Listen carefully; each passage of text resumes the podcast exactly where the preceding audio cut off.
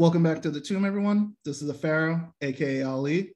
And for today's episode, it's called Feast of Thieves. And I have a very important guest with me today. He's a reoccurring guest, but I'll have him go ahead and reintroduce himself. Hello, hello, everybody. My name is Derek from atop Derek Mountain, found on the Twitch channel, Twitter, YouTube under the name Atop Derek Mountain, where I play games and do geek shit and stuff. I'm a role player, um, and I'm a Native American Indigenous Black man. And for because of today's episode, it's calling Feast of Thieves. Uh, there's a reason why I am releasing it on the date that I am, because normally growing up, people would call it Thanksgiving, but I can't take credit for this uh, for this title because I got it from my dad, and my dad used to call Thanksgiving the Feast of Thieves. And we will go ahead and talk about just Thanksgiving, but also before that, I kind of wanted to ask you about the history and just culture of uh, your your tribe and your people. So, with yeah. the first question, I kind of well, pretty much asked it, but can you tell us a little bit about your your tribe and its history and just kind of like well, first of all, your tribe, your mm-hmm. uh, and your Native American name. Uh, is yeah. that the best way to or yeah, that sounds great. Yeah, yeah, no, no, no. Um, so my Native American name is Watching Wolf. Um, I have been renamed in my tribe twice. My original name uh, at birth was White Wolf, and um, after usually a transitional period within one's life, uh, usually the chief will assess you, and then we'll go ahead and give you a new name through a naming ceremony. So my uh, native current name is Watching Wolf, uh, which is one who observes before moving, a position of a position of leadership, and um, my tribe is the Massachusetts native. Um, this was a older tribe before the Pilgrims had landed. So this is, you know, we are, we ourselves are the northern part. Uh, if you took like where I my hometown is and went up north from Boston, that is pretty much where my entirety of my tribe existed. Um, at that point, there was Narragansett, Wampanoag, Nipmuc, and everything else that kind of pretty much made up the entirety of Massachusetts. But mm-hmm. uh, we were we were the northern northeast hemisphere, if you would, of uh, of Massachusetts. Okay. Okay. Um, so with that, could you kind of explain like the spirituality system that your uh, that your tribe like believed in before Christianity came? Yeah, yeah, no, of course. Um, so the one thing about uh, the Massachusetts is that eventually, when Christianity was introduced, we ended up changing most of our names to many of the villages that we have. We're called Native praying Indian villages. These were villages that were given the Bible, um, to uh, Algonquin Bible, to which for us to go ahead and preach. But beforehand, uh, we, the Algonquin people, the Massachusetts people, uh, had a very anim, an, an, what is it? What I'm looking for? Amianism, which is like a type of more think of it like a more of a natural belief in spirit in through mm-hmm. everything. So like everything from your rock to your water to your tree to your sky to your moon to your wind to your animal, your deer in the backyard, whatever it is every single one of them had a spirit that governed a certain thing. And they can go from anything from Yonahit, who was the uh, spirit of the sun, all the way to Nashapat, which was the um, spirit of the moon. And we all had names for all of that. So um, the one thing that my people celebrated was not so much of uh, uh, a ownership through land, but ownership through usage. And because of this usage, it was give us this connection to these spirits. And this is kind of what my people claimed onto before the uh, the colonization of uh, Massachusetts. Mm. And I came across something uh, which I think I talked to you about when we were playing Xbox, but it was a quote that said that, and they attributed to um, you know white people they just attribute it to native americans.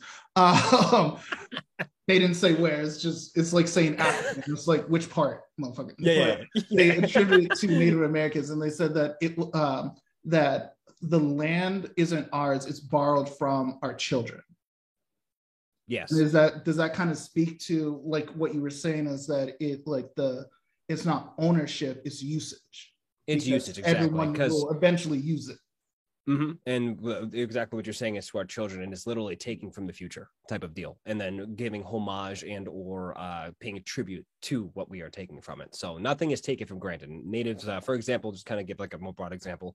If a tribe were to go ahead and send out a hunting party to go hunt a moose, a moose hunt didn't wasn't a day wasn't two days it was something that lasted about like two to three weeks and it had Mm. its own it had its own ritual practice that they would do they would hunt it they would track it once they would track it they would make it run itself to an end of its time because at the end of the day you would want to exhaust the animal before you hunted it it was also a way to show the perseverance of the spirit of the creature that was being hunted so that it itself had its final journey on this earth before they shepherd it up to the great Manitou or the great God above to go ahead, the great spirit, if you would, um, and descend its spirit forward. Then they would go ahead and hunt it, spend the time with the creature, pray, of course, over the over the body, as well as going ahead and taking the meat and everything else too, and then making the way back home. But every single thing on that moose was used for something. Everything from its sinew to its horns to its hide to its nose and everything else in between. You really haven't lived until you have moose nose stew. Oh my god. Oh my god, it's so good. Moose moose, Moose nose nose, stew is okay. moose nose. Pretty damn good. It's a little chewy, but good. yeah, because just first of all, just hunting a moose is wild because they stand what six feet on average. Uh way bigger. Uh, they're more or less on like an almost on a nine nine foot scale. They're huge. But just sta- standing, like if we're talking from the top, a full grown moose can sometimes go up to like ten feet from like antler antler down. Like you could you could be standing, and if I I'm six feet, if I were to turn at a moose standing right next to me, I would only be looking right at about like midway up to its like actual like body. Like they're they're they're huge. They are not small animals at all. Damn.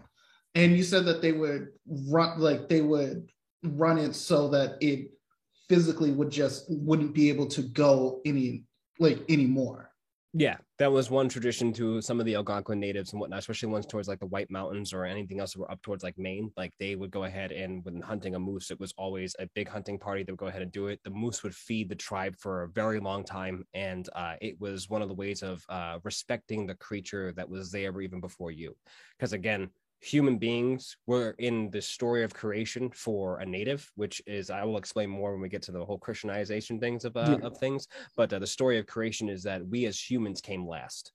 Mm. The animals became before us, so we ourselves gave full respect to the creature that is alive on this world, and that is how we go ahead and do it: is shepherding it through tiring it itself and whatnot to eventually then kill it and eat it and everything else in between. I mean, this. I mean, of course, there's credence to it because when you look at the evolutionary tree, it's like with Homo sapiens, it's like we are pretty much the last things to evolve, and then we just started figuring out about. I mean, when they go into the ocean, they're still finding shit out. It's just like, oh, this been this been here for about more than a million years. We just never knew anything about it. So it's just finding more and connecting more with with uh uh with with nature.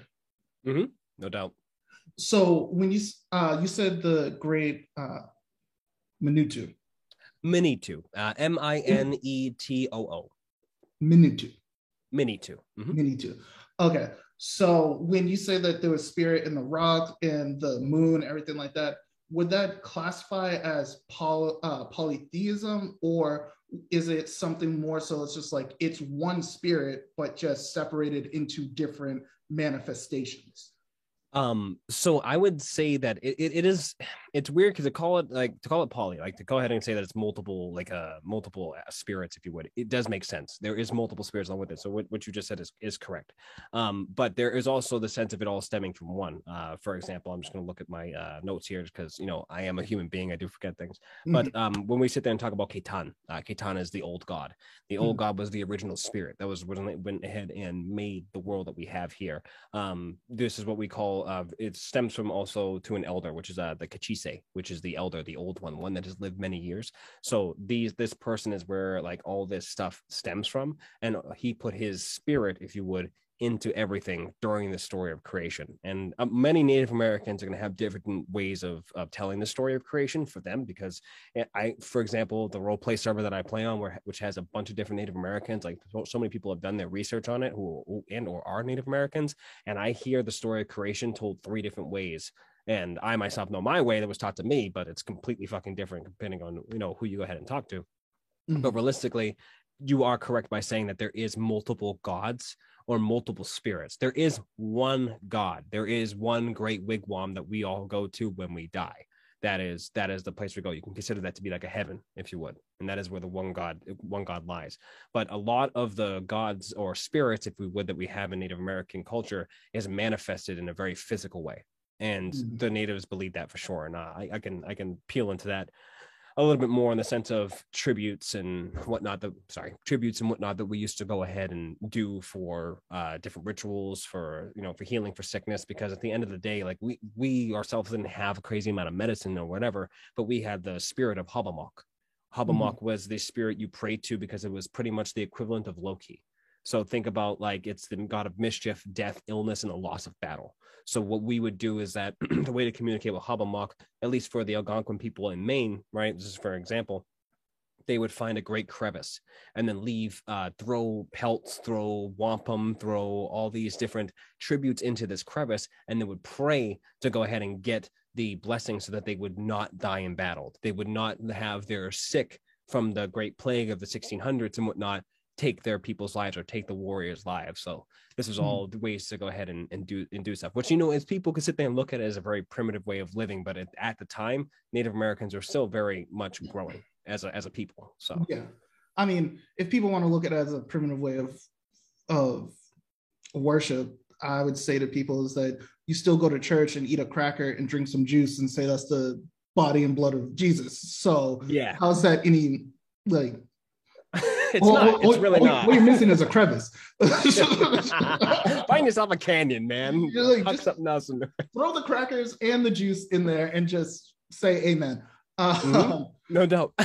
but the reason why I asked is because when you were explaining it, it kind of uh, through my own research, I looked at with what was going on in Kemet, so-called Egypt, and they try to paint them as like a poly, uh, polytheistic society. But when you actually look into it and um, learn about their spirituality system, is that yes, there were different gods, but they understood that all of those gods are just separations and manifestations of one thing. So Yeah. they still believed in one God, but understood that I could go worship a tree because by definition, that tree is still God.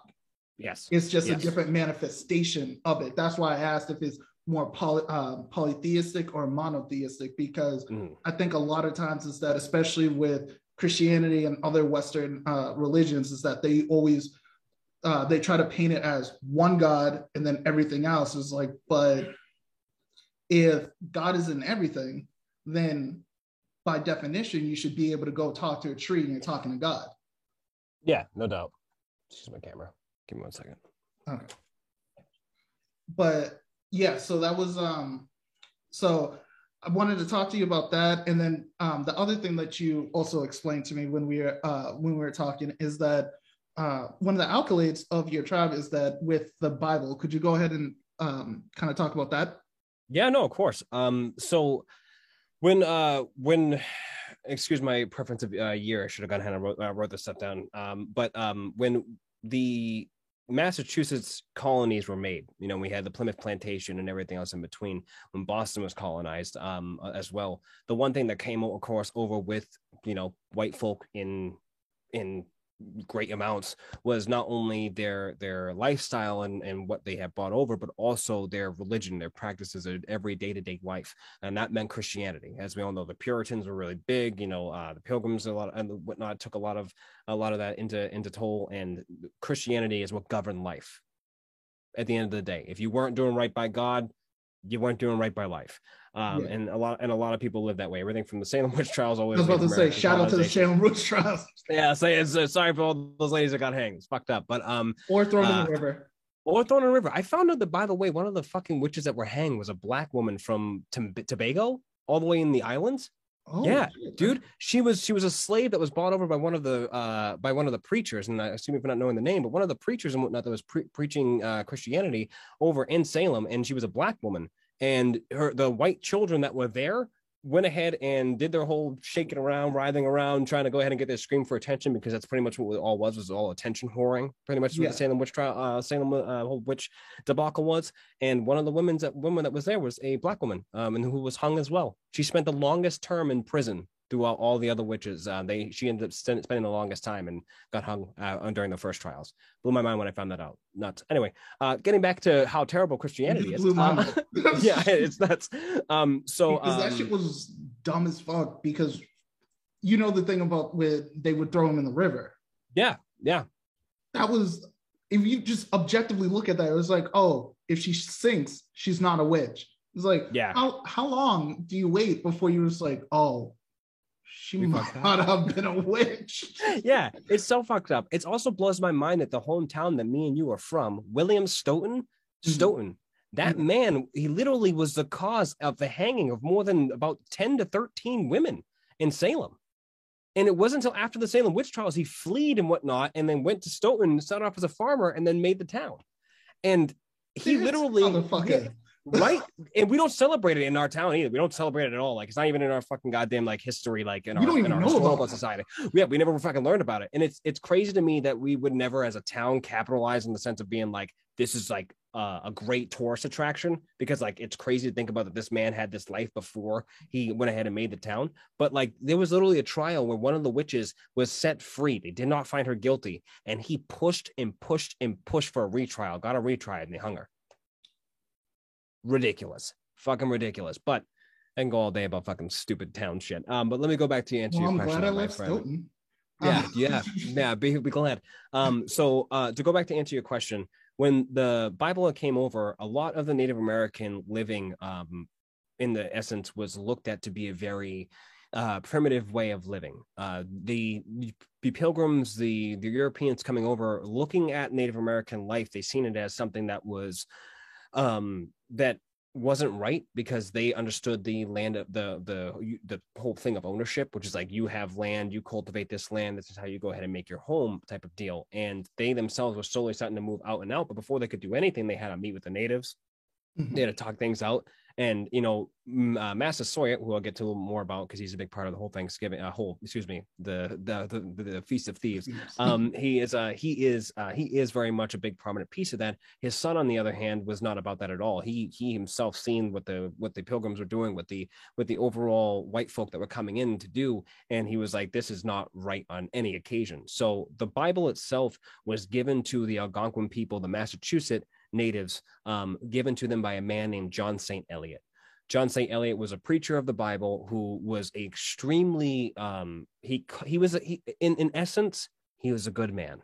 He didn't see the natives as savage people. He looked at the Mhm. people and he said he looked at them and he said, you know, like these are just another one of God's gifts in that sense. So what we're gonna go ahead and do is I want to go ahead and try to preach the Bible. So you know, he started off in Saugus. He started off in like what would be like Saugus nowadays, or or uh, he went to Natick or he went to Concord, and he was trying to do his best to preach Christianity. But the the natives didn't know what they were t- what they were talking about. But like he kept pointing to the sky and talking about God and whatnot, and they kept him pointing to the sky too, and then pointing to the trees and the river and trying to communicate that, and he couldn't do it. So what he did was he took the Sagamores, um, and to, define a Sagamore or a Sachem.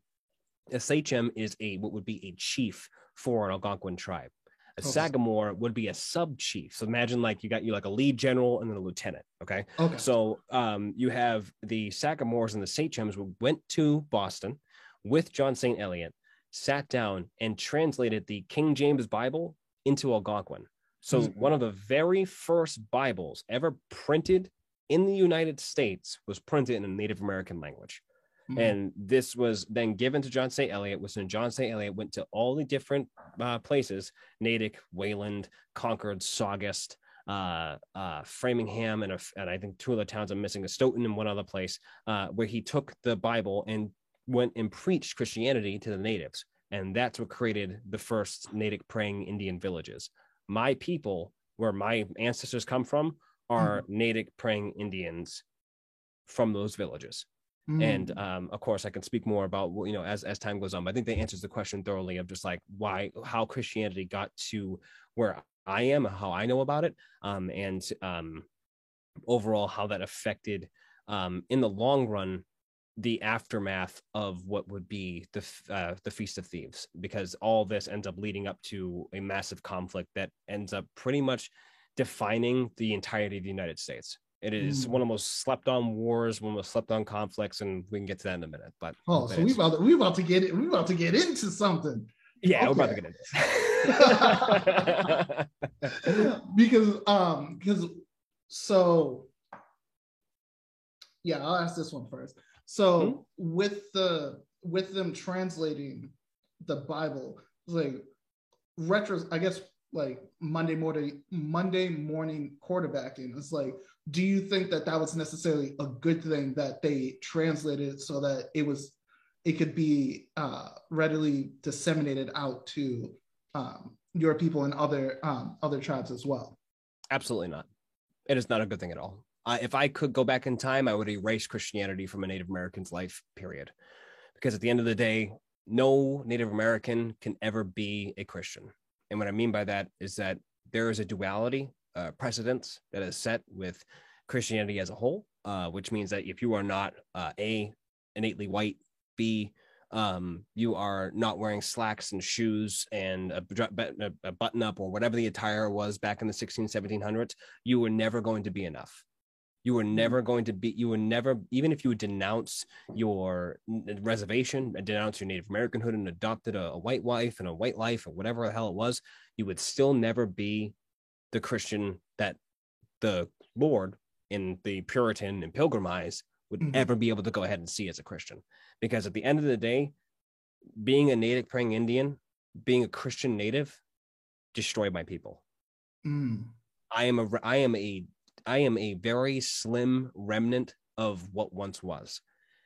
If my people weren't Christian, we would definitely probably be a little bit more structured. We would have a lot more of ourselves there. Is that a possibility? Yeah. Would it be a reality? Probably not, because after the King Philip's War, it wasn't a good place to be a Native American at any point in mm. Massachusetts. Yeah, it was, it was, it was a detriment. So uh, again, to answer your question, uh, no, I don't. I would I would take that back. I wouldn't. I would never I would never have if I could tell my ancestors not to go ahead and pick up that Bible and still believe in the ways of how they how they lived their life. They would have been a better people. They would have been stayed more intact. History would have been told a lot more accurate than what it was, and our our people's life and our story wouldn't have been so abruptly stopped. And um, I guess in what ways has that, what ways did that um, affect your your people? Because yeah, I'll just leave it at that. Like, in what like can you explain like in what ways that affected your people to for you to come to that uh, conclusion? So, I mean, to, to, I guess we would have to go back a little bit uh, further after after like uh, the Feast of Thieves. So let's say after after Thanksgiving, if you would.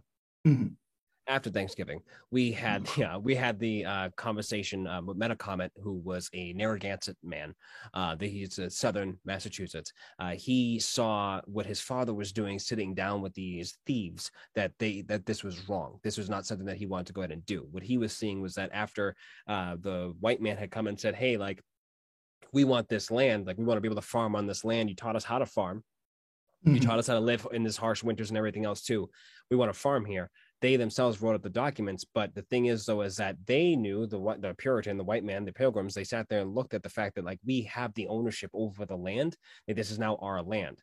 But the Native Americans never had. Don't you? You there's 127 languages inside of the uh, our nations, recognized nations, and we all have languages. But there's not a word for the word claim in our languages. We don't have. You said 127 uh, languages in the in the United uh, States. One, or, yes, in the, in the United okay. States, is 127. Uh, correct, it's 127 nations, and there's about like recognized like every single one of them had, of course, a language at some point, but then mm-hmm. you know, of course, had through history, that ends up getting thrown away. But even then, now, like we don't have yeah. a word for claim. We don't claim anything. So again, uh, it is ownership through usage type of deal even with the farms there, there were Native Americans that would come onto the you know the lands of now would be the own owned by white folk, and they would be shoved off or shot or or told that they couldn't go ahead and be here. And Massasoit, uh, who uh, excuse me, Massasoit, who thought this was fine, he let it go. But Metacomet, aka King Philip, if you would know him for his American name, uh, saw this as a grave issue. So he was not going to go ahead and sit idly by why why any of this stuff happened so overall with met with Metacomet thinking the fact that they were doing something wrong, he immediately was going to go to war. On the other hand, at that time, while he was getting ready to go to war with the Narragansett people, while he was going out to other Sagamores and other sachems to go ahead and get uh, influence and help, like the Nipmuc and the Wampanoag, and he's trying to talk to all these different other Native American tribes to really get the fight going. Um, mm-hmm. The the overall Christianization of the Massachusetts native was already being done.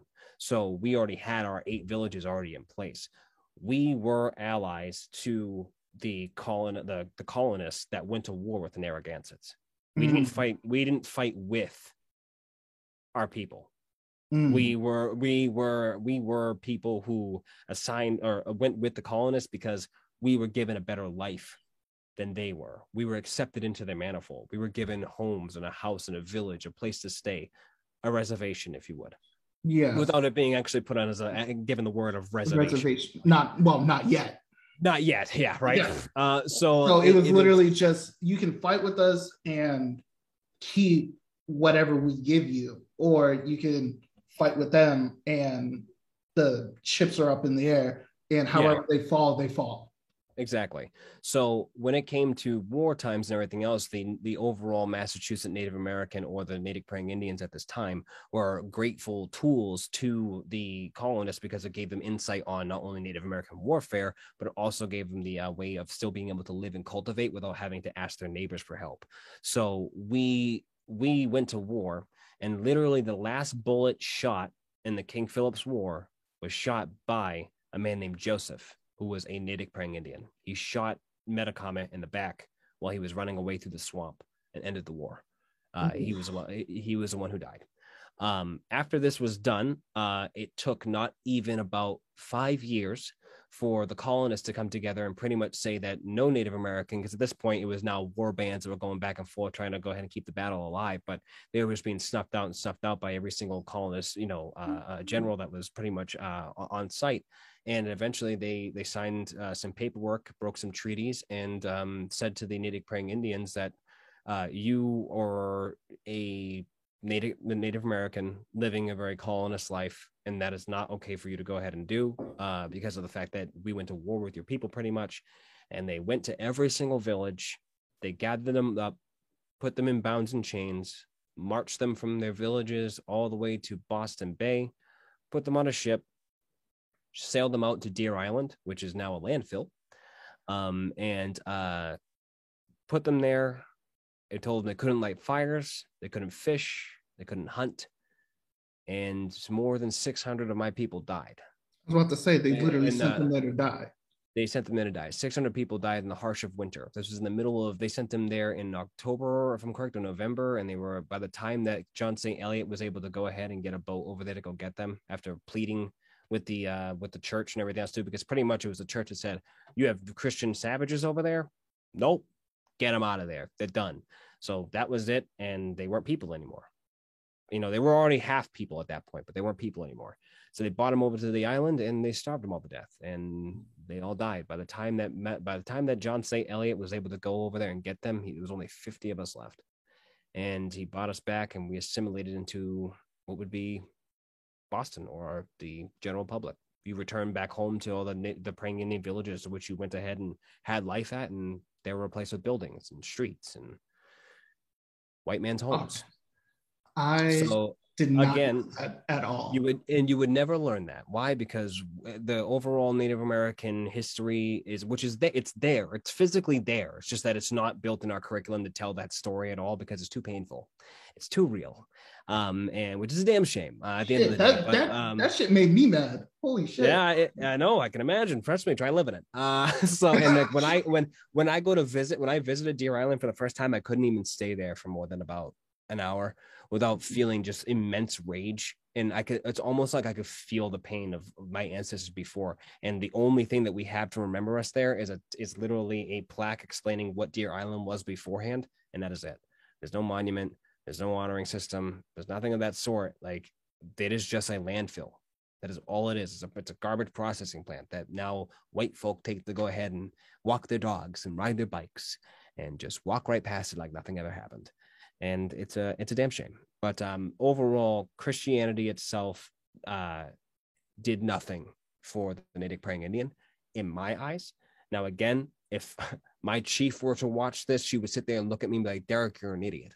It's like you are a Native praying Indian, you are a Christian native, you are the most connected native in the entirety of the world connected to God. You are you are the epitome of what it is to be a spiritual connection to a otherworldly being. And all I can sit there and say, if I were to ever to meet God and look him in the eye, is ask him why. Why, if you are supposed to be this this this this angelic presence, this this thing mm-hmm. that was supposed to be full of all guidance, good, all would you- knowing, all powerful. Why would you go ahead and let all my people die? Why would you let the these people who think that they can live through their ignorance and just allow my people to go ahead and starve to death during winter when we sat there and literally made them live in our land? We taught them how to live and they spit upon us and they continue to do so. So to answer your question completely, Christianity has never gone ahead and helped out any of my people, and I'm a firm believer of this. And uh, I am scar. I, I when I sit there and people ask me what I am, I'm a native praying Indian. Do I have a good relationship with God? No. Do I have a good relationship to my people? Yes, because I myself celebrate my music. I celebrate our medicine.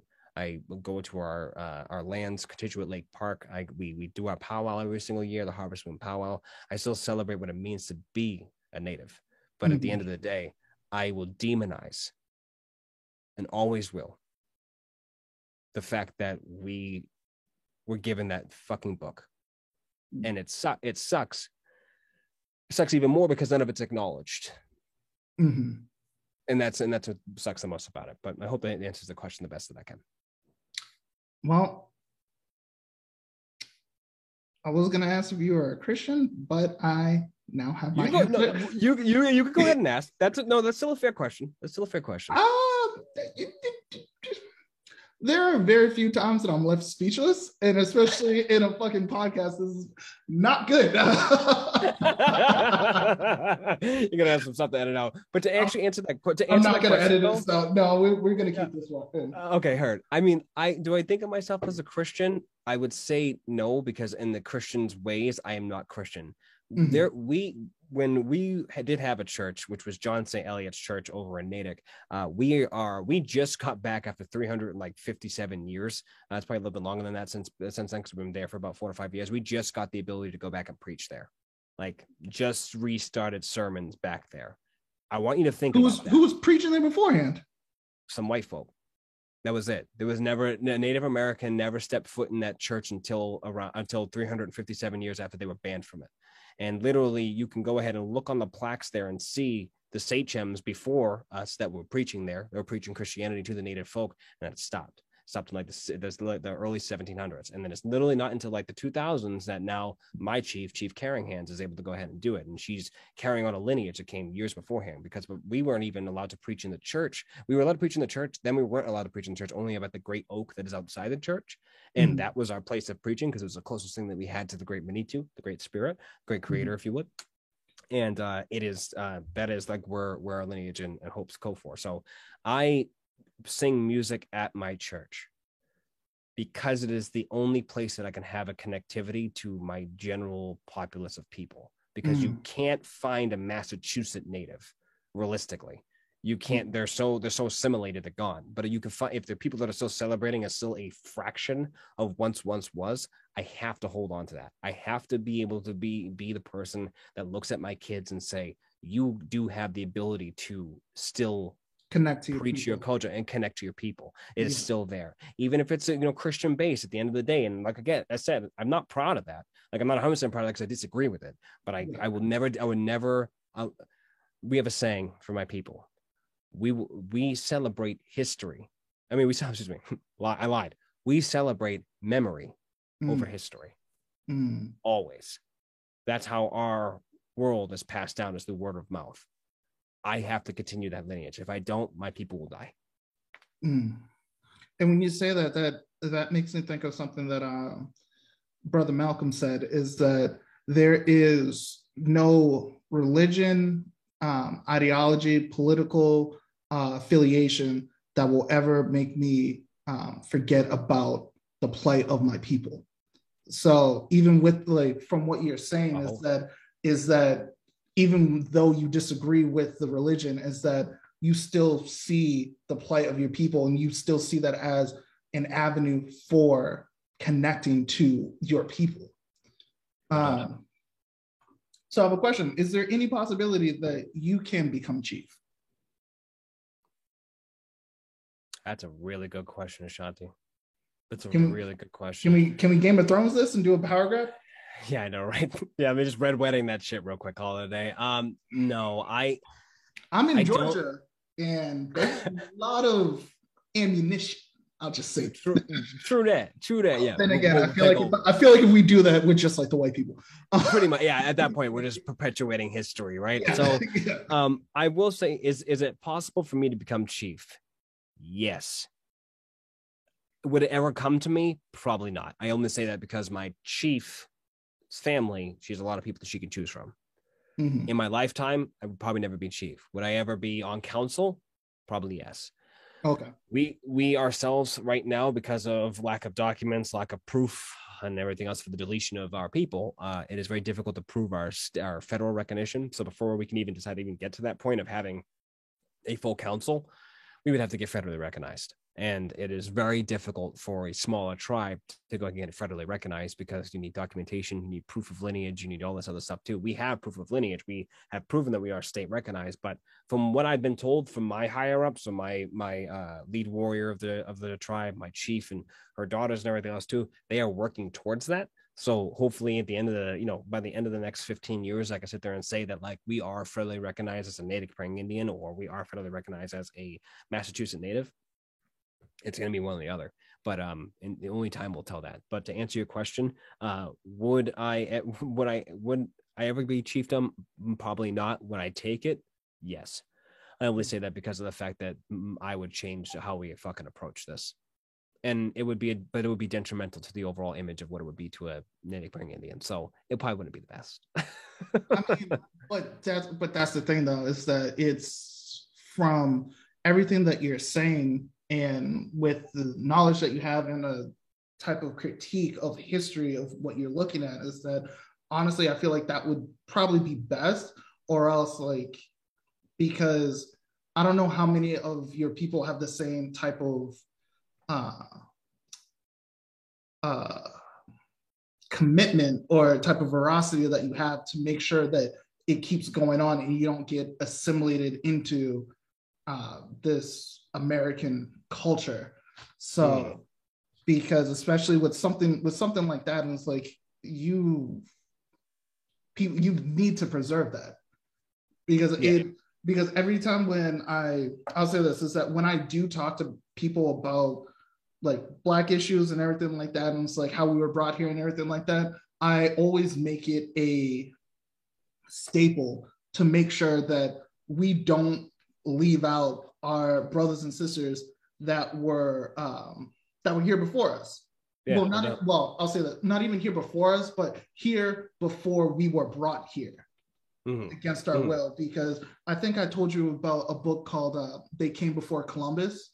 Yes. Yes. And that that uh, talks about the African and the indigenous, the uh, North and South American uh, indigenous like connection that we had there because mm-hmm. before Christopher Columbus, that nigga, uh, mm-hmm. came to came to the islands, is that uh, I think it was either the Mali Empire or the Songhai Empire ended up sending 700 ships to um, the Americas because three went missing. So that we've already shown that there was a connection between that. And mm. my thing is that when we're like when I'm talking to black people, it's like we need to get our rights, everything like that. And it's like, yes, but uh, you can never have justice on stolen land. So 100%. until until the people that and not even necessarily owned, but the people that were here before have a say in who stays and who goes.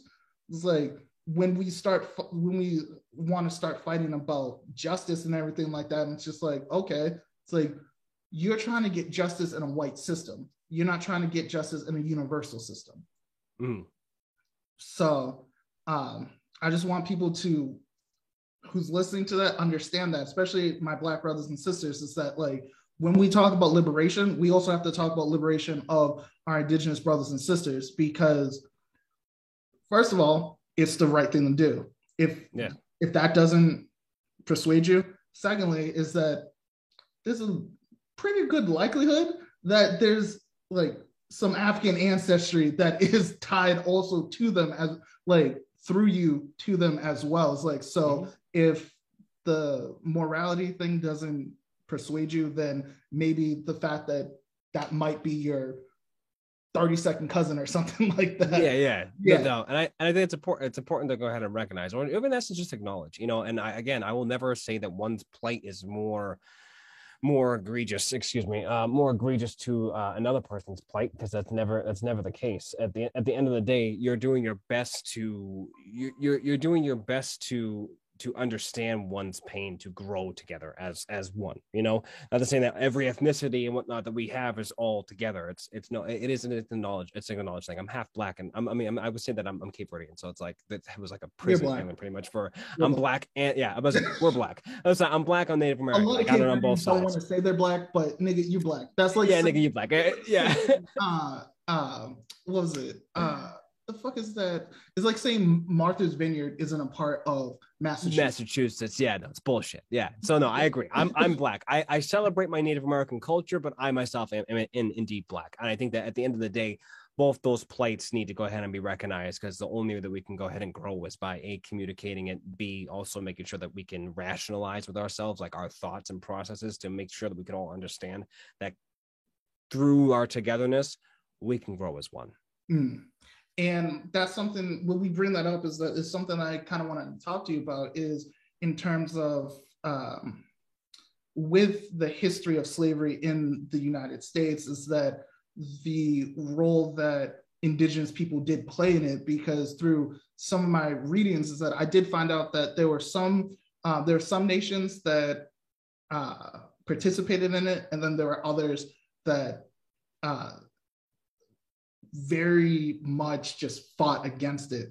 However, even with the ones that participated in it, is that when you dig a little bit deeper, there are some there are some that treated Africans like white people treated Africans, and then there were some that had Africans as as slaves, but Mm. it was a way of freedom because it's like on this land you are treated as a human being.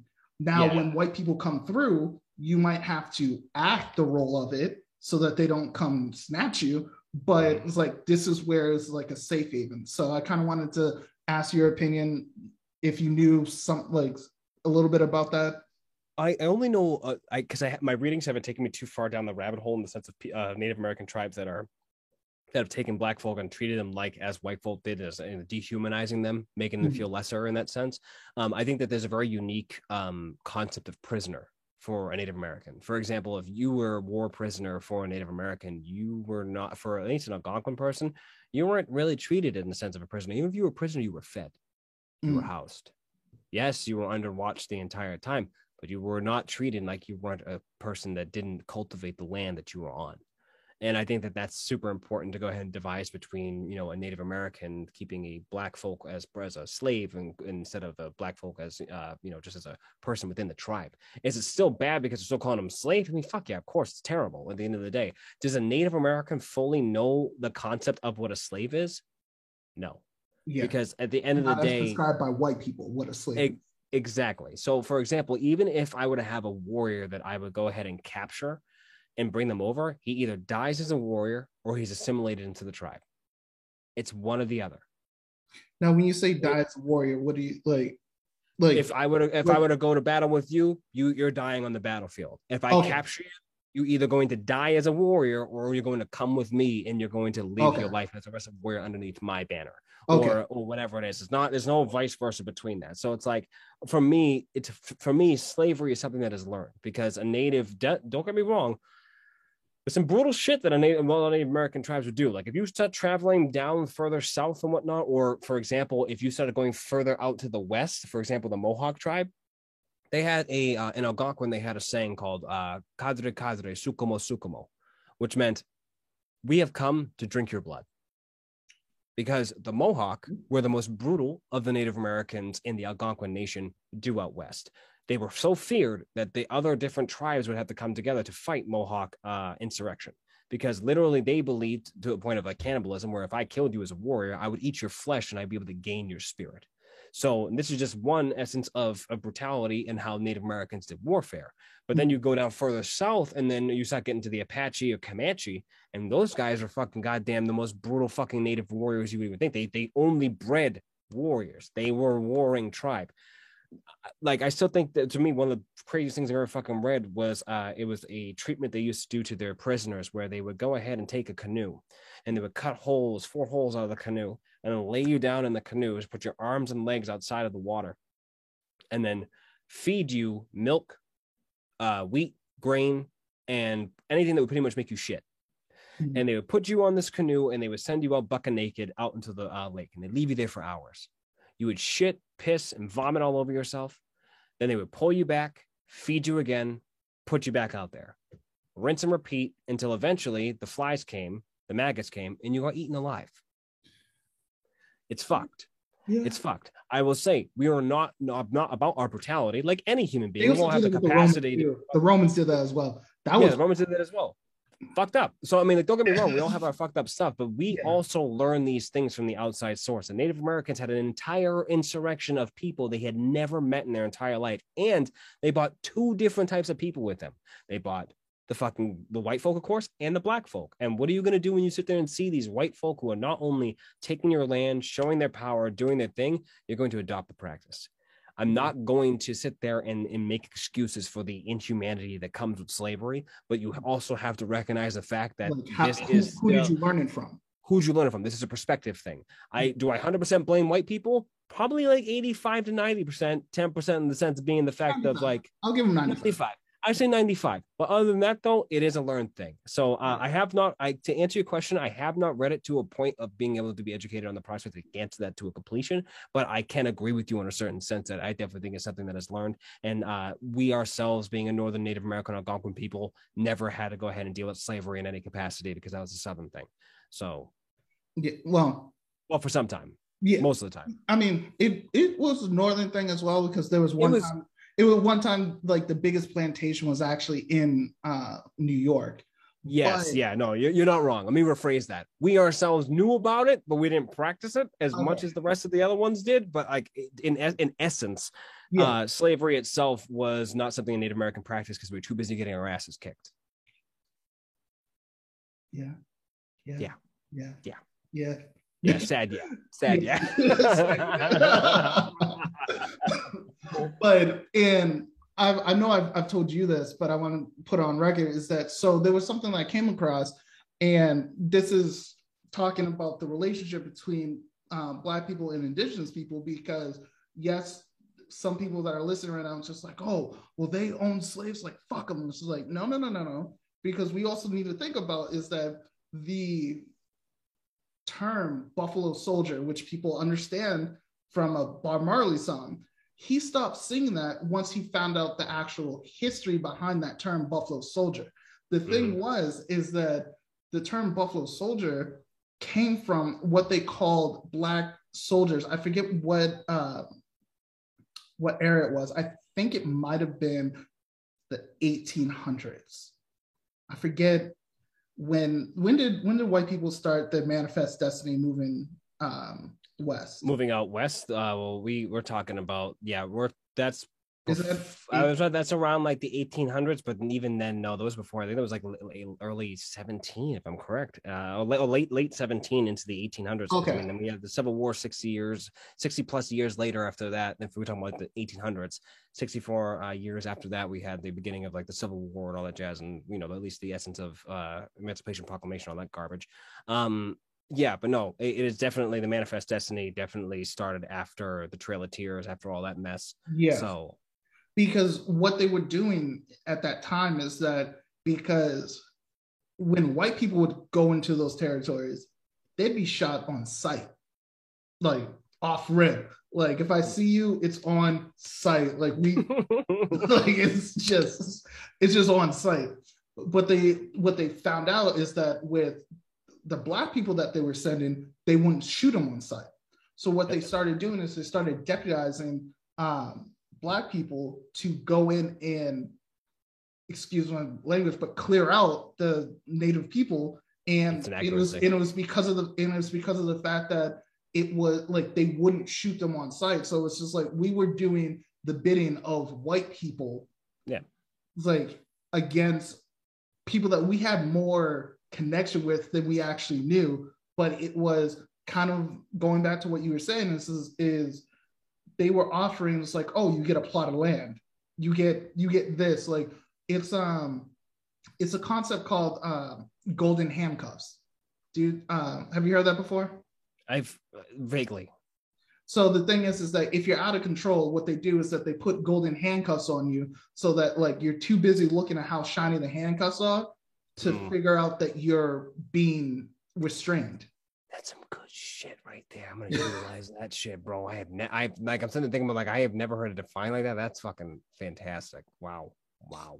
So that's the that's the thing is that we don't we as a people when we were being Buffalo soldiers, we weren't seeing that they were putting golden handcuffs on us. Just like, yeah, you can still you can go out there get everything like clear out the native people, but under the guise of the United States, you are still in handcuffs. Yeah. You might get a little plot of land, but that sounds exactly like uh, the essence of scalping. Uh, a lot of uh, a lot of the essence of what scalping was is a tr- is one of those traditions that was introduced. Like some people sit there and say that Native Americans did scalping for the longest time. Some people sit there and say that it was something that was introduced because it was also a form of currency. People say that it was also given to us by the French, but even then, we were told, you know, oh, there's a warring, there's a tribe that you're at war with. They're over there. As a white man, we're going to pay you and give you land if you go ahead and give us 40 scalps from these people. I think it was $300. Yeah. Sent was... your way. You got the scalps, came back, you were glorified for it. And then uh, three months later, you were then moved out of that fucking place. I think it was, what was it? Uh, Andrew Jackson. That's the president that did it. It was uh, the 17, fuck, uh, 17 something God damn it. Mm. I don't for those that listening, I don't I don't have notes. I just talk. Uh, I, I, hear you on that, man. it's this 17 something um scalping act where they said it's just like for each scalp of a native that you brought back, you would get $300. So that kind of um, turbocharge people just going out and killing um, indigenous people because it's just like, wait, I can get $300 for just like for one scalp, I'm just like, why not do the whole track? Like, so that yeah. led to women, children, everything getting just massacred. Let's call it what it is, a fucking massacre. Yeah, no, it was 100% a fucking massacre. I mean, we could talk about a lot of the a lot of fucking battles and whatnot that were just just straight murder. Like there was no disregard. I mean, we could sit there and we can jump back to the King Philip's War. Uh, one of the biggest battles was uh, the big swamp, the Great Swamp Battle, uh, in I think 1772, if I'm correct. That might be not be the right year, but if I'm correct, it's a Great Swamp Battle. Narragansetts um, at this point in time had gone ahead and they're the they were accustomed to swampland. Swampland is great to travel during the winter because it's frozen. Um, for those who've ever lived in Massachusetts, um, when it's frozen, you can track you can trek on it, but when it's not, it's extremely dangerous and also very hard to do it. You can't get horses through it, you can't get your feet through it, or whatever it is. So during the night of winter, um, the rest of the colonists had had their generals go ahead and start crossing the Great Swamp to go ahead and see if they could find uh, King Philip at his Narragansett uh, fort. When they had came across the fort and they had seen it they were so shocked at what they had seen because they had never thought in their life, in their life, that the Native Americans would be able to do what they do, but better. They literally built a European style wooden fort from hmm. scratch that was more fortified, betterly made. It was overall one of the most impressive things that one of the generals had ever gone ahead and seen. Except there was one giant hole on the left side. So in the night, they went, and they attack the fort. Thing is, though, is that the natives, as they believed, did it on purpose because they had a inkling that they were going to come, and they funneled them all into one big spot. What are you going to do when you put them in one big spot? You're going to come up with arrows and everything else in between. So they attacked them all. They were killing people in droves, literally because of the fact of how the how colonists had fought the war back then. They had they were more or less hiring mercenaries, cutthroats, cutthroats, cut, cut purses, people who were criminals and whatnot in their front line to go ahead and fight the battles for the natives because what's worse than a fucking Indian going ahead and living on your land? You can go ahead and hire any goddamn gun to go ahead and do it. And like literally, they were so unconditioned that there was reports that you can read that literally they were the the European the not the Europeans but the uh, colonists that were there were shooting their own people in the back of the head because they were so not conditioned to battle. They were literally in line, like they, you know, they yeah, like the, things. They, yeah, the literally the second line was shooting the first line, and were killing them. bullets blowing through the fucking head and everything else too. And then you have all the Friendly fire, nigga. Friendly fire, Right? friendly fire, right? Turn that shit off, man. Like, so uh, these motherfuckers were killing each other, and then eventually they got into there. But then they they burnt the they eventually lit fires to the fort. It wasn't even that the warriors were there. There was maybe about they say about a hundred Narragansett warriors. Mm. There's about four hundred children and kids, and they burnt and killed and raped, and murdered every single one of them. They all died. It- It was a massacre. It wasn't even a battle. It was a massacre. They they the Narragansetts fought them the best that they could. They burnt the fort down. They burnt the uh, food down. Everything else too. And literally, it is. If you could, if you ever re- get the chance to read anything about these things, it, the the accounts of some of the generals that were there, like had what the shit that they had gone ahead and seen, uh, hearing the screams of children and women that were inside the fucking uh, wigwams and teepees and or the wigwams of the of the place of the buildings and everything else too. When they burnt down the food, they literally the general was like, "Why would you burn down the food? We could utilize that stuff." They they weren't bringing soldiers into the battle. They bought criminals. They bought the sickest people ever to fight in those Oh. battles. Well, we They need didn't- to. We. I'm sorry.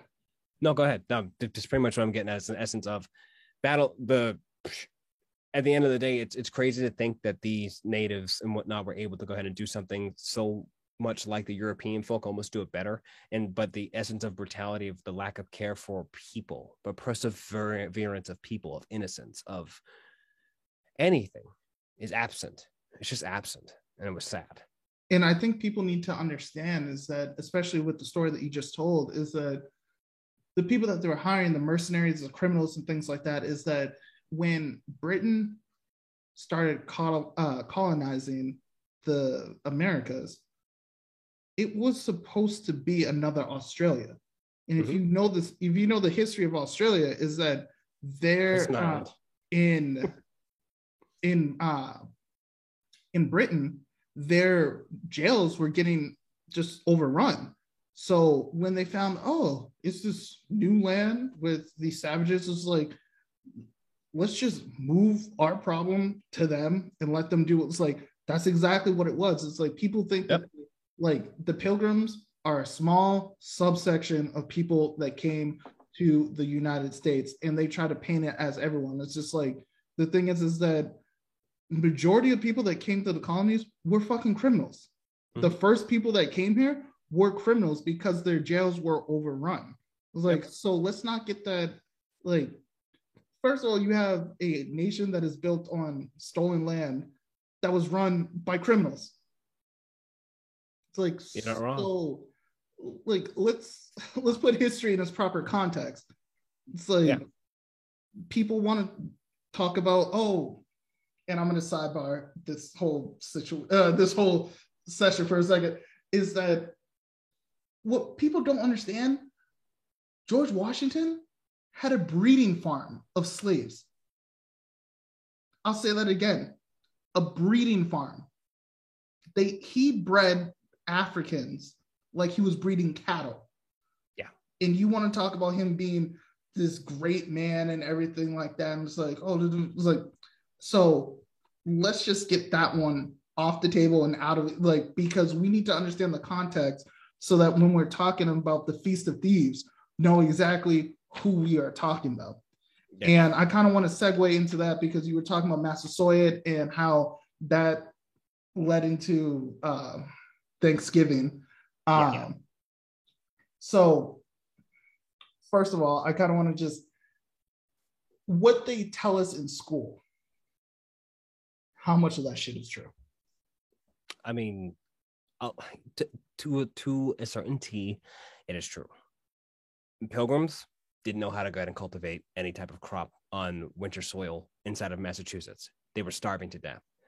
They were taught how to fish, but that was a little, that was pretty much the essence of what they were taught for go ahead and harvesting food. But they didn't know how to grow anything. Nothing grew. Um, so what the natives did, they taught them how to grow maize and how to grow corn um, and to grow crops because they were already well accustomed to it. The Algonquin people had already been going ahead and living off of that land for hundreds of years at this point. Uh, and to not to discredit anything from like Leif Erikson or anything else like that, like we made contact with the fucking way up north and whatnot with those guys and traded food with them and all that stuff too. Like we understood the essence of teaching others how to live. um, the outsider that was, or the different people coming in. We taught them how to go ahead and cultivate things. And as a thank you, if you would, they wanted to go ahead and sit down and have dinner around a table and invited the Narragansett people who were very kind to the people at the Plymouth plantation um, to sit down at the table and share a meal. And that's where you know you got your turkey whatnot because it's very abundant during the time. It was brought brought the turkeys were bought by the natives and everything else too the corn and everything else too and that's when they're able to literally the celebration of thanksgiving is to give thanks to the native people for saying thank you for for a allowing us to live here but also to be thankful for allowing uh, for not even allowing but to for the information given for us to cultivate life and then not even five years later go ahead and decimate the entirety of the population. So uh, the thing is, is that realistically, there is truth to the fact of yes, the Native Americans taught the people and everything else on top of that as well. Overall, that was Massasoit. He was a Grand Squaw Sachem of the Narragansett people. Um, he, he was a Grand Squaw Sachem, which means he was a great chief of the Narragansett people. Okay. And uh, this meant that he had the ability to have much say over much of the stuff that went over for Narragansett people. He even had much say over the Wampanoag people and even some of their sachems. Um, and even at that time, they, they they went and they sat down. They had they had Thanksgiving, and it went the way that it was. The reason why it's appropriate to call it Thanksgiving is because everything changed after that. It's like feel like we're fucking listening to Avatar, and then the Fire Nation attacked. Yeah. um. So we. uh, but yeah. yeah, not not in content. Don't make light of a situation. But like at the end of the day, yeah, I know. Master Massasoit sat down. He taught the people, and he had he had a reassurance, a healthy reassurance at the pilgrims because they gave him a place to live. That they were just going to live there. That it wasn't going to go anywhere else. Massas, uh, excuse me, Metacomet, uh, or uh, this, if you would, is uh, Massasoit's son, uh, one of his many sons. Hmm. um, had uh, was very uh, more of a radical native. He's seen the insurgence of the colonists to be a bad thing. So uh, eventually, um, Massasoit died. Um, his uh, sons and whatnot died as well. Um, one thing that a lot of people don't talk about uh, is the uh, plague that spread as soon as the colonists landed. The 1600s, from like literally, I think it was like 1628 to like 1650, there was something around like they say like 640,000 Native American deaths all throughout up and up and down Virginia and all the way up to uh, Maine, just massacred because they could their immune systems weren't ready for dirty rat filled European folk. Well, so uh, General Amherst. Yeah, exactly right. So they died. Uh, they died by died in droves. Um, and uh, at that point, Massus, one of Mass, I think it's two of Massasoit's sons died of the plague, and one of them died of the plague, one of them died in battle. Uh, and then uh, Metacomet came into power, and he said that this enough was enough. He had seen how the colonists were treating the land. They seen that they were doing through ownership. They seen that they were just backstabbing the Native Americans back and forth, back and forth by taking land slowly and slowly, whatever have you, and then violence was going to occur. So then what uh, what he did was there was supposed to be a great meeting of Sagamores and Sachems over in Boston, but he never showed. And that was supposed to go ahead and sign peace treaties to go ahead and do some other stuff. Well, what he did was he went ahead and decided to attack everything. So he attacked, I think it was um, I think it was Saugus or if I'm correct, there's one other town that's uh, during through the south in Rhode Island. Um, mm-hmm. He ended up attacking some uh, some of the towns inside there and burning them, and then he fled up north uh, towards uh, what would be the Nipmuc Nation or central Massachusetts. And he begged the Nipmuc Nation to go ahead and help him with these these battles. He even went further down uh, down south into the east to go ahead and ask his other neighbors. His other neighbors wouldn't go ahead and fight, but the Nipmuc would. So then he started to get these war bands together, and then he started to go ahead and fight. This is what would be the, be the beginning of the King Philip's War. Uh, this is the war that he went ahead and, and helmed. Um, and he fought that war for a great amount of years through guerrilla tactics and Native American warfare. Um, and, and was in for a minute there was kicking their ass, like literally to the point where they were thinking about we should just go, like we should leave. The only safe place right now is Plymouth Plantation because of the fact that they had to deal with the Narragansetts and a few other places. Like we are on the hand of getting attacked. We're losing things. We're losing people. We're losing warriors. And then eventually they banded together and decided that fuck all that noise. We're going to go ahead and get them. So the uh the thank thieves giving is what I would call the greatest distraction from the King Philip's War. Mm. It's a great. It's the greatest because like people won't talk about that because they'd rather go ahead and celebrate the good times along with things instead of what occurred after that. Yeah. Um, yeah. Thieves Giving, I think, is a great way to go ahead and say it because at the end of the day, it's just like yeah, feast of thieves, if you would, or thieves giving, whatever have you, right? Whatever the word is, whatever the word is. But the fe- but the but the feast of thieves overall, though, you know, we're gonna call the podcast what it is, right? So the feast of thieves. Maybe is, I'll put that in parentheses. yeah, there you go. um, but like in in essence, it is it is a great distraction from once what is the overall issue, which is you were never thankful for the things that we gave you. You took it for granted. Yeah.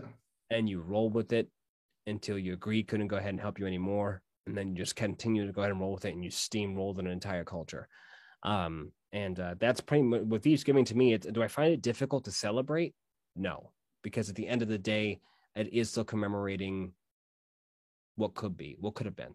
It, there's also a way to be thankful for still being able to celebrate my people. Celebrate mm-hmm. these things every time we get together and it's all my people inside of my my nana like right now where, I'm, where i am i'm at my nana's house my my uh the ex grand squaw sachem before she died um when we all get together and we hold hands and it's all 12 of her children and all of them all sitting together and we're all as a big family and we go to go ahead and say what we're thankful for i'm one of the second to last people that always goes ahead and speaks because i'm a firm believer that we i'm one of the only people that sits there and thanks thanks the ancestors beforehand thanks someone like like Metacomet and everything else who fought for the perseverance of people who who fought for these things and to give honor to these people who came before us. And in essence being thankful for sacrifice being thankful for for that. But even then you know that that still doesn't go without a very disheartening aspect of things. So i'm sitting here holding my daughter's hand and ask her what she's thankful but she has no fucking idea what the hell came before her. And i mm-hmm. have to and i have to be the one to reaffirm. And she'll never learn that in school. And she question her professors and the time she will and everything else in between and yeah. even then i still gotta go and think about it. But in essence though that's what thanksgiving is uh is to myself and how it got there to what we to what we got. That's what the thanksgiving is all about um in that sense for what, how america goes ahead and does it. Um do we celebrate it every year in my household? Yes but we don't go ahead and define it in the way that you would think that every american household is which is to have awkward family dinner and then eventually scream at each other at the end of the night after you don't have enough pie. And especially if you if you're white, you have that one racist uncle that. Says, yeah, exactly. Like, you know what I talk. You know what I think about colors. Like, Uncle Jimmy, come on, it's 2021. Come on, Jamal is right there. Wait until he leaves. Jamal's like, now I'm, I'm, I'm interested now. Yeah, let's say, come on, crack up, go ahead, throw it at me, brother. Come on, let's go. Let's, let's see, let's see what you got. Uh, no, but um, you said something that I kind of want to expound upon is that when you said that like you're sitting there with your with your daughters and they have no idea, is that the the stuff that you know? Did you learn that from your parents or well, like your mom, or was that something that you had to find out on your own, or did she bring you to like I guess meetings or things like that, like within your within your tribe to find out like stuff about? No, uh, if I had to be 100% honest with you, uh, the one thing that I've always had a big issue with is the overall education portion of the story of my people and the story of the overall Algonquin people with inside of my tribe. I am 28 years old and I didn't find out about Massasoit or Metacomet or any of these people or anything else like that until I outsourced the information myself. And I may recommend to anyone in any capacity. It's a fantastic book that breaks down the Algonquin presence all the way from the 1600s all the way to past the King Philip's War. And it's called uh, Ninnuock. That's N I N I N N O U C K. It's called The People it's Algonquin. Nanook is Algonquin for the people, and that book does such a great job of of uh, elaborating on all the things that is the Algonquin nature. I had to outsource this stuff myself a lot. The music, my the people, some of the history that is taught to me through my chief and everything else on top of that as well. But a lot of my information that I have, I had to outsource and I was told to outsource by my chief. She didn't want to share the story when uh, she was like, "You need to discover it yourself." Which I have to say, I do appreciate that she did do that, but at the exact same time, we're not also celebrating what it means to be like a full Native American culture, where you pass down the story to me. Like I shouldn't have to read a book for that. But at the end of the day, I was able to go ahead and gain my own perspective. So I, again, it gives me a more more unique staple, but still not the best way to approach it. So I do my best to teach my kids every day a little bit something about my people every single day. So Okay. So I guess kind of what I'd ask then is that from your um from your mom is like what are the some of the things that you did learn? I learned about my music. I learned about being a native Indian, being a Christian. I learned about Deer Island. Um, I learned about the tragedies. I learned a lot about that. Um, learned about the pain, and that was I think the biggest poison for myself was learning about the pain, but not the reason how we got the pain. Like it's just like you got fucked up, and but we're not going to tell you how you got fucked up or why um, or what led to it. Like, well, yeah, what led to a type of deal. So, um, what I learned from my mom was mostly the the preservation of culture mm. and not letting it die. And I think that that was the best thing she could have taught me at the time, for sure. Mm. Okay, yeah, because um, definitely with with that with those sort of sort of things is that it's and I'll say that definitely from well, I'm not going to say from a black perspective because I'm talking to my fellow my fellow brother, but grown uh, with how I grew up is that my dad and my mother, um, more specifically my dad, is that he did not shy away from the trauma that we had as a people. But with every trauma that he introduced to us, he also showed us as like how we overcame, not, yeah, kind of overcame or just like balanced it out. Was just like, yes, us as a people, we had to deal with this, but we come from these people. So it's just mm. like he put, and I appreciate him immensely for it, is that he put African people in their correct, uh, correct historical context. Because when you look at slavery, it was uh, about 256 years, then 100 years after that, and we're still dealing with it now. So about 400 years. But having the history of your people, knowing that as Africans, we date back before there was anything called a white person before there was even a thing of a white person. It's like, so when you look at those 400 years, it's just like, it's not nothing, but it's not the entire thing. Yeah, exactly. So I think that's really good that you're looking into it because the thing is, it's like from, especially with like with your people, is that like before, before white people got here, hmm. there was a history before that. Yes, and it's, and it's, and it's kind of well documented. Kind of. Yes, and like it's about no un- understanding that is that it's like our our story does not begin and end when white people discovered us. Um, yeah, and hundred percent. And especially, and that's something that I also wanted to um, ask you about is that with, like you said, a lot of the uh, a lot of the things in terms of you said that it's the memory is not history is so mm. it's kind of an oral tradition so yeah.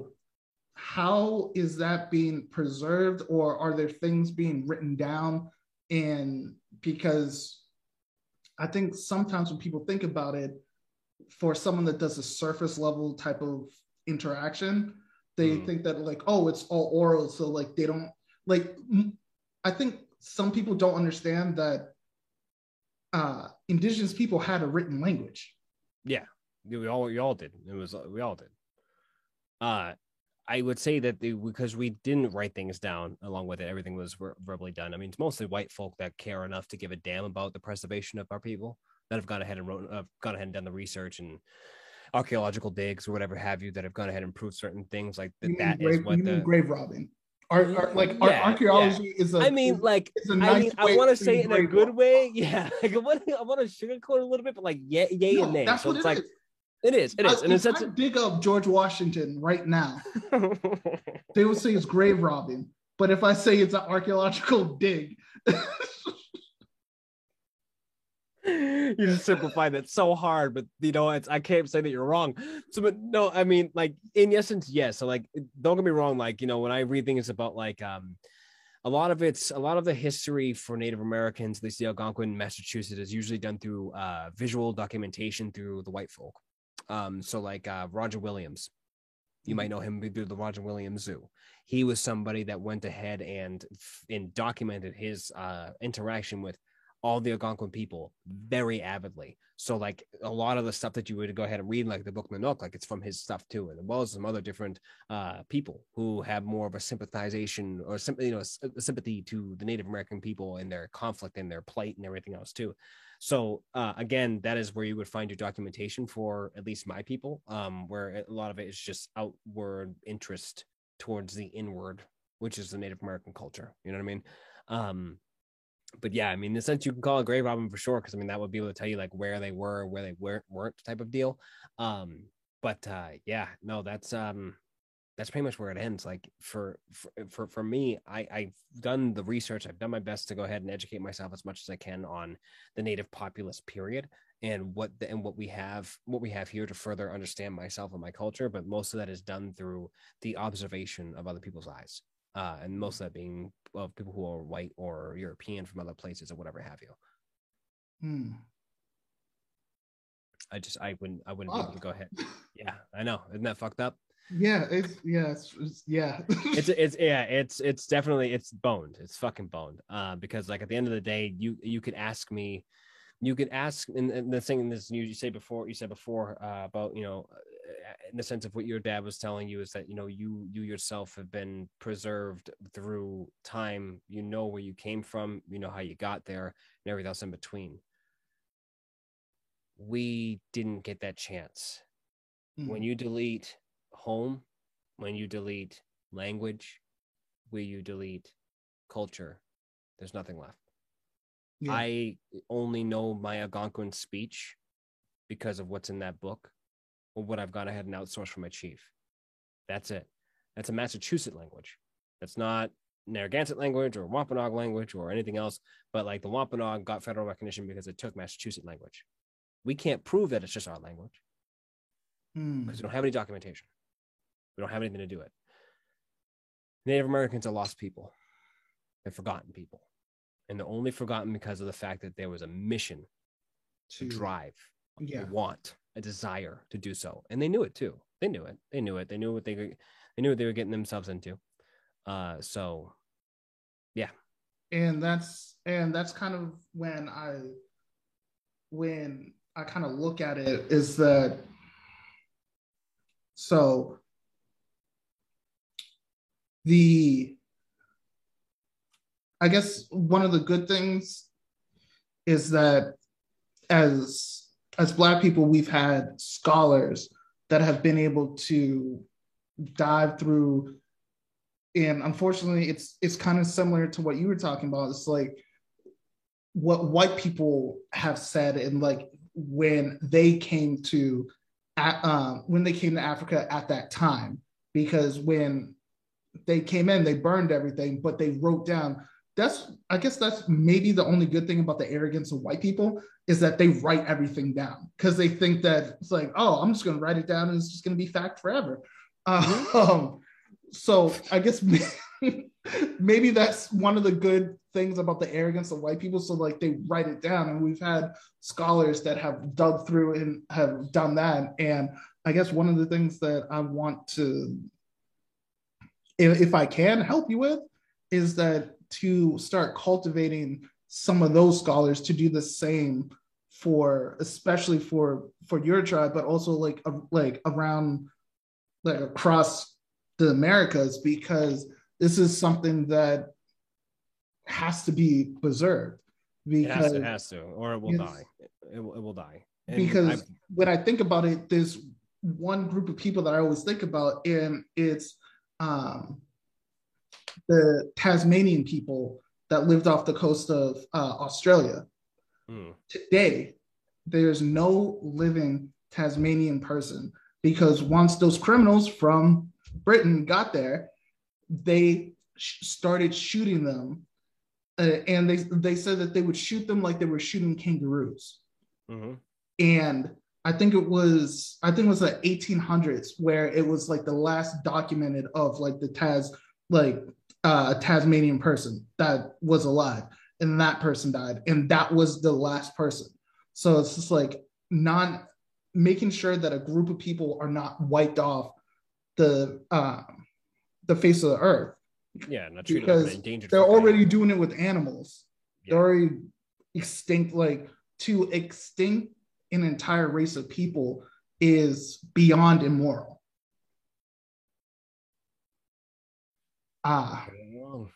You're not wrong. And I mean, like, and I hate to sit there and say that, like, you know, in some essence, like they succeeded, you know, like, I mean, there's no, there is no, um, there is no tribe that I think has completely been wiped off the face of the planet, at least that I know of. But there's a lot of tribes that don't have a language anymore. There's a lot of tribes that don't like have any of that stuff. Like they, I can name maybe about three to four tribes that might still have all the language still intact: Navajo, Lakota, um, Sioux, um, mm-hmm. which is like usually like a branch off of Lakota.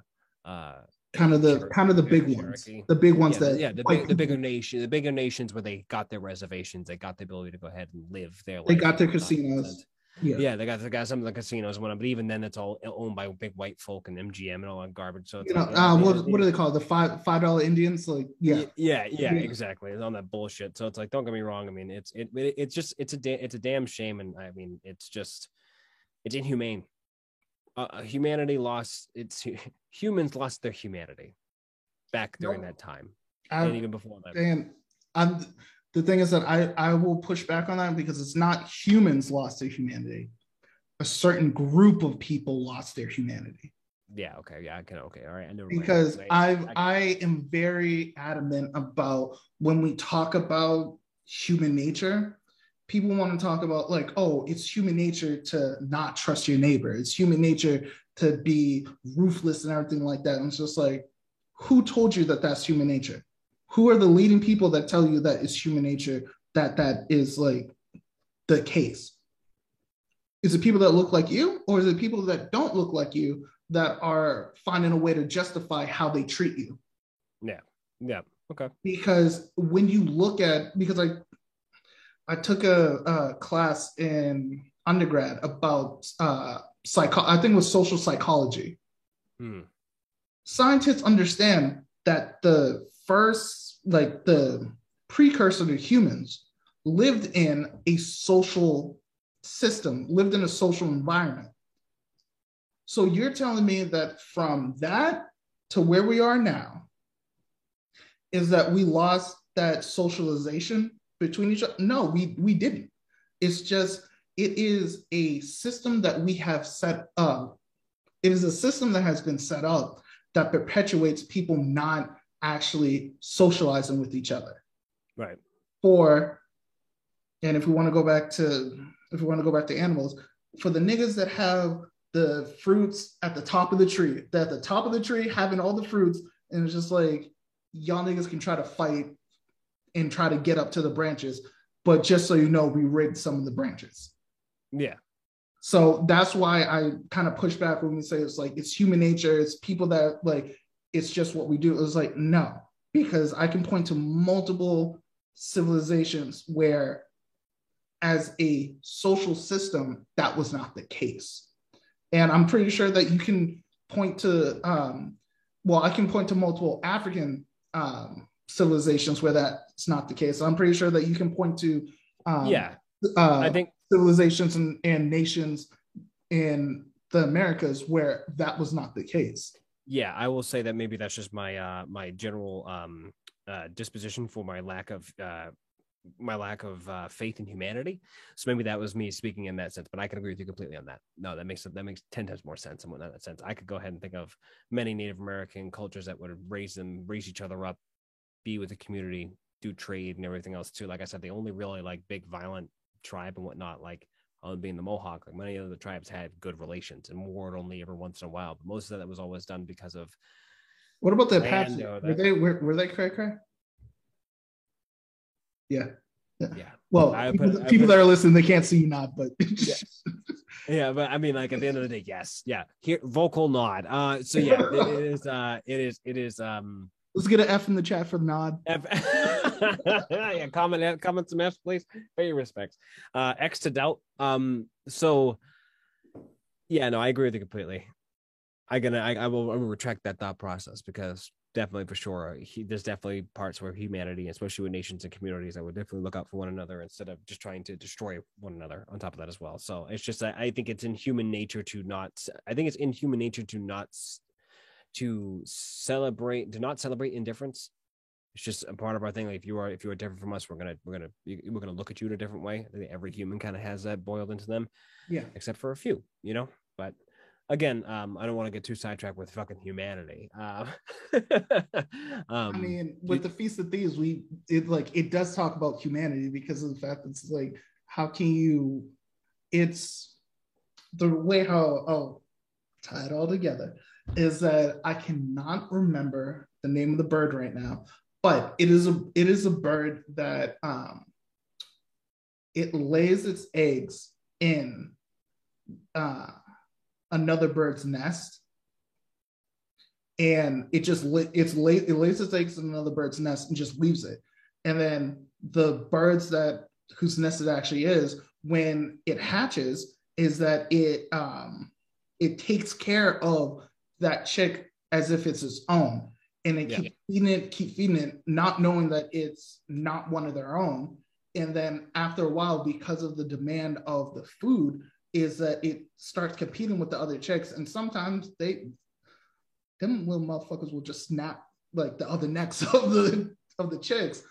But the thing is, is that it's not until the thing is full grown that it realizes like, oh, this is not what I thought I was raising, and now it pushes the other children out, and then the parents eventually have to leave because like we can't feed this thing anymore.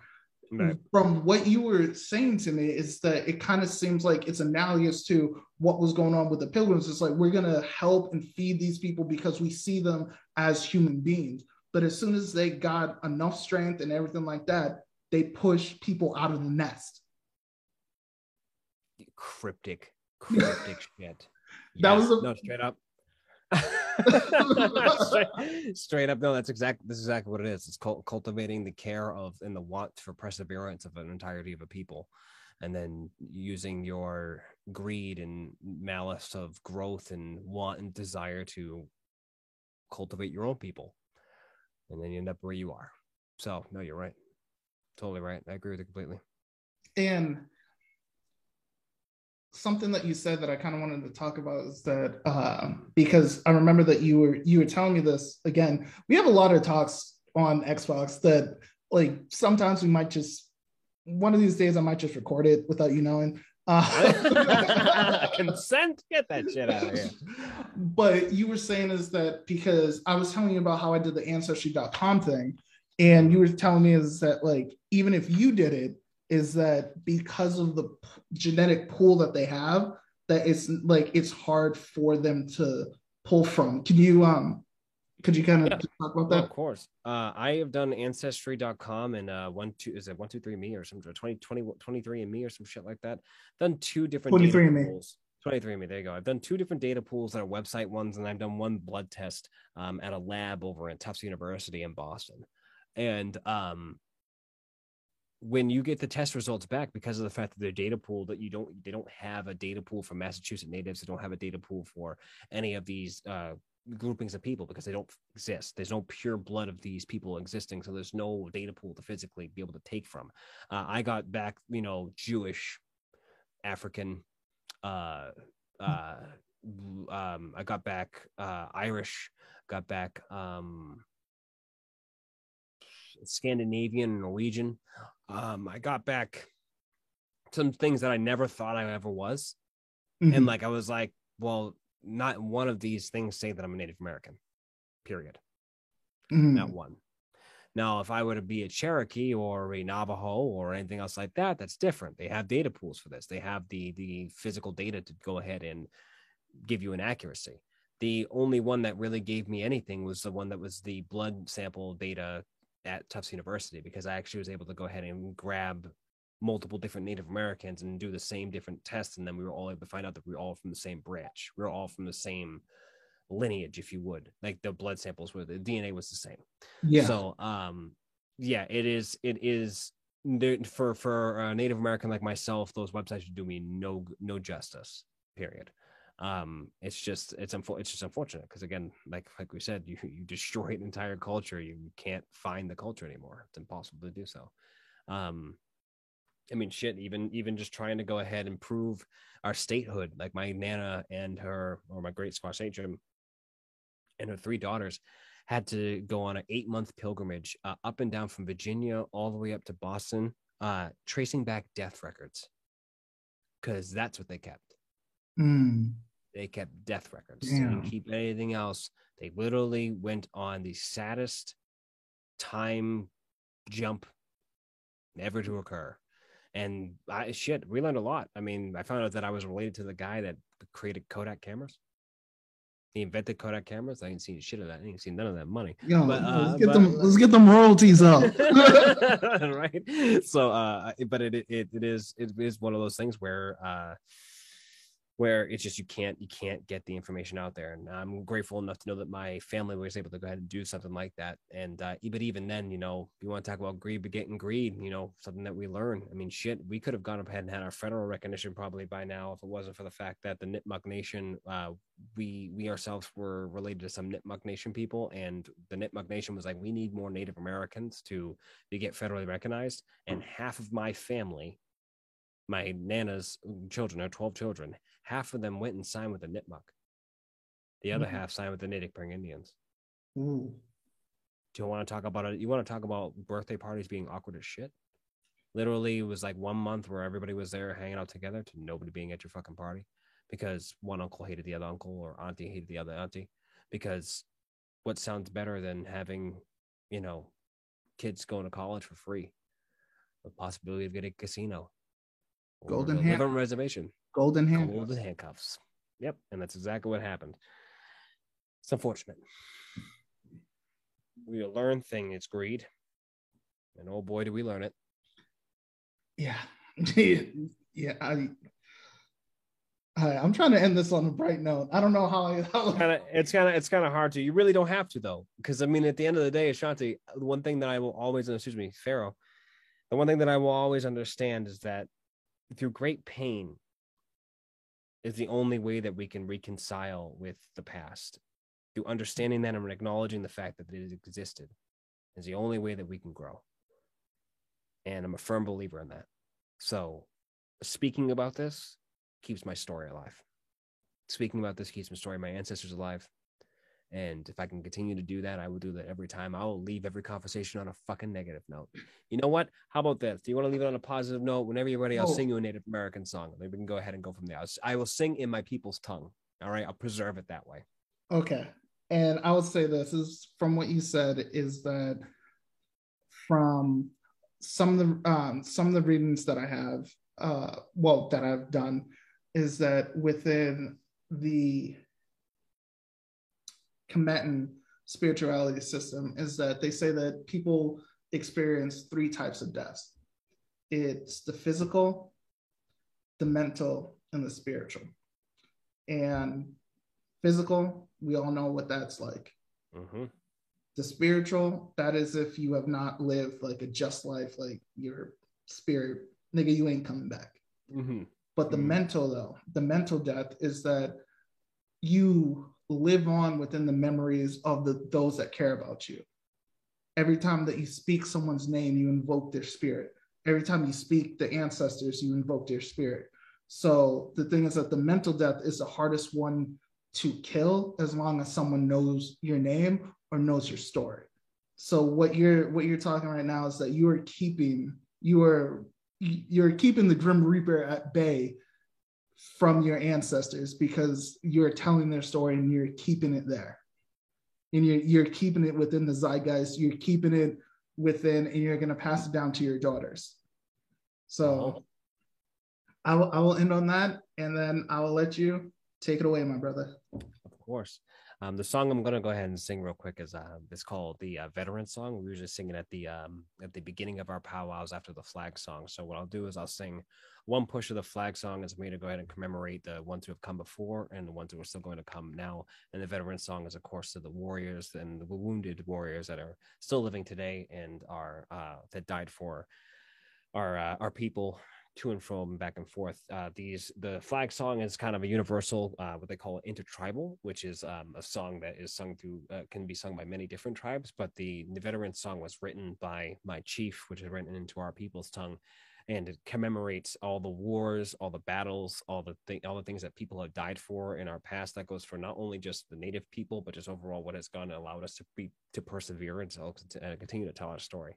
So um, I will start with the flag song and move right into the veteran song. Um, let's see.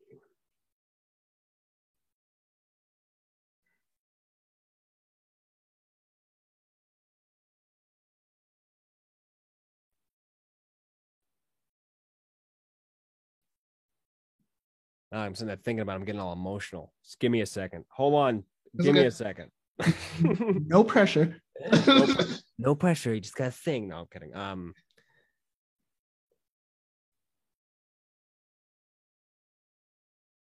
I'm on, I'm forgetting how the damn song goes. I'm gonna sing the veteran song first, and the flag song. I'm gonna go opposite. Okay. All right. Okay. So. It's okay. Nina wanqueta anamuk, na utie little witch ayo niezhene kamiuiu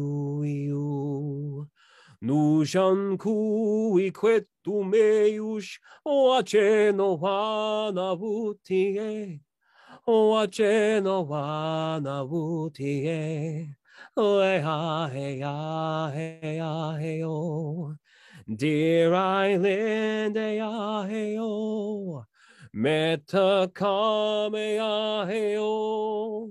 1812 Aaheo, Little Big Horn Aaheo, Wounded Knee Aaheo, World War One Aaheo, World War Two Aaheo, Korea Aaheo. Vietnam, ayo. Desert Storm, ayo. Operation Freedom, way way away, way way ha way ah hey oh way ha way hey way ha way hey oh oh God, that's a guilty pleasure. I've been able to sing Native American music since the fucking pandemic. Jesus. Well, I'm glad that I was able to give you an opportunity to do so, my brother. No, thank you for my thank you for allowing me to get my medicine. I appreciate that, my friend. You got the flag song ready, or yeah, the flag song. I'm trying to just my brain's like farting right now. That's what happens if I can have a phone call at 1:21 a.m. Right? Um, yeah. so uh, it's a, it's it's fine if you don't. Eh, hold on, I'm trying, trying to think of it now. Hold on, I'm, this it's it's on my tip of my tongue. Got it. We ha ya ho we ho we ha ya ho we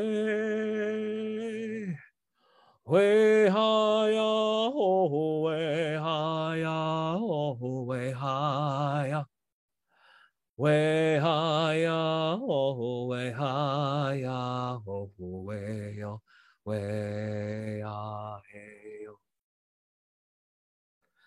we ha ya ho we ho we ha ya ho we o we a he o we ha ya ho we ha ya ho we ha ya we ha ya ho we ha ya ho we o we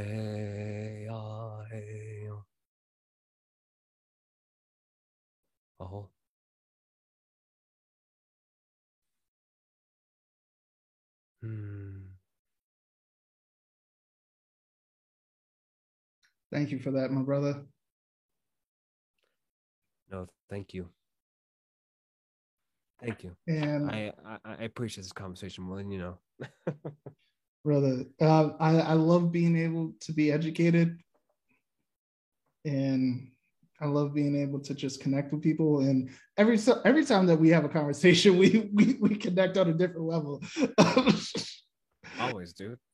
Always. Um, I want to go ahead and give you an opportunity to plug anything that's going on. Um, if people are if people are curious to learn more about your uh, your tribe and also personally what what you going what you have going on. So yeah, of course, of course. Um, shameless plug, shameless plug. Here we go. Uh, so uh, for those again uh, who have listened, I just want to I just want to say personally thank you uh, for listening to the story. I hope that um, a lot of you came in here with open minds, open open thoughts to go ahead and really try to just understand a perspective. So I just want to say thank you so much for your patience. Thank you so much for understanding. Um, my name is Derek from Atop Derek Mountain is where you can find me um, on Twitch because I stream avidly just about once every day on Twitch uh, Twitch.tv. I also upload frequently to YouTube as well, and you can also find me on Twitter or any other place, pretty much of social media aspect. Instagram as well. You're back on Instagram.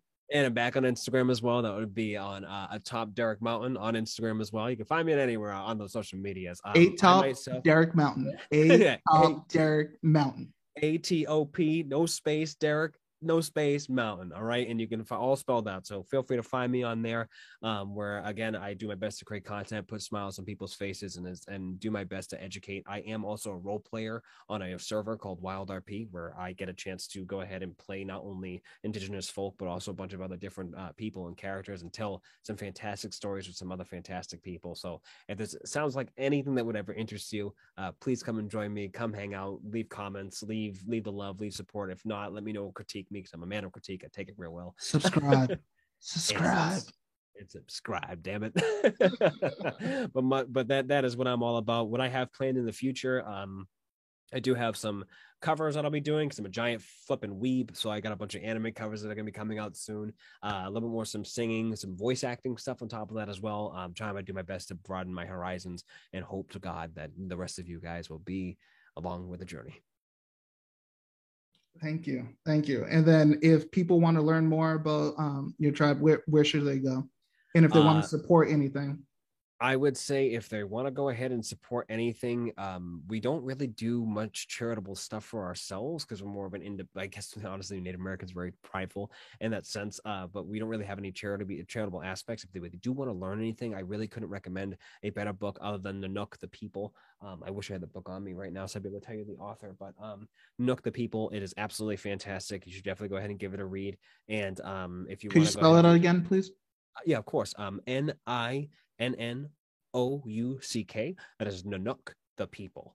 Um, and uh, you can go ahead and find that on Amazon, or you can find that possibly at your local library and um, read that up, or feel free to go onto the Natick Praying Indian website, um, which you can just type in Natick Praying Indian and be able to read more about the people and the plight of. And if you have not, uh, if you would like to learn more, I there's a YouTube channel I will recommend. His name is 810 Shay. He is a historian uh, who is a hobbyist historian as well from the Boston. Was that Atenshei? 810 Shay, A T E N S H E I. He is somebody who has done his best to document the King Philip's War as well as the Great Swamp Battle. Two of the things that I went ahead and talked about today. If you want to go ahead and give that a gander, please do. It's a great way to go ahead and learn more about the story of my people. Well, I want to go ahead and say thank you, thank you, and thank you for coming on again because you're because you're a repeat offender now. Lock me up with them golden handcuffs, sucker. Let's go. and even though that my first episode was with my father that I released, my actual first episode that I ever recorded was with you. Mm-hmm, so mm-hmm. I want to go ahead and say thank you because even through just this, you have taught me a lot of things in terms of first of all your people and just how to be a presence on on camera. So I want to say thank you because in, ter- in in teaching you will learn and learning you will teach. So I want to go ahead and say thank you again, my brother. And mm-hmm. for everyone else, that has been another episode of Tomb Talks with the Pharaoh. And I will see you guys next week.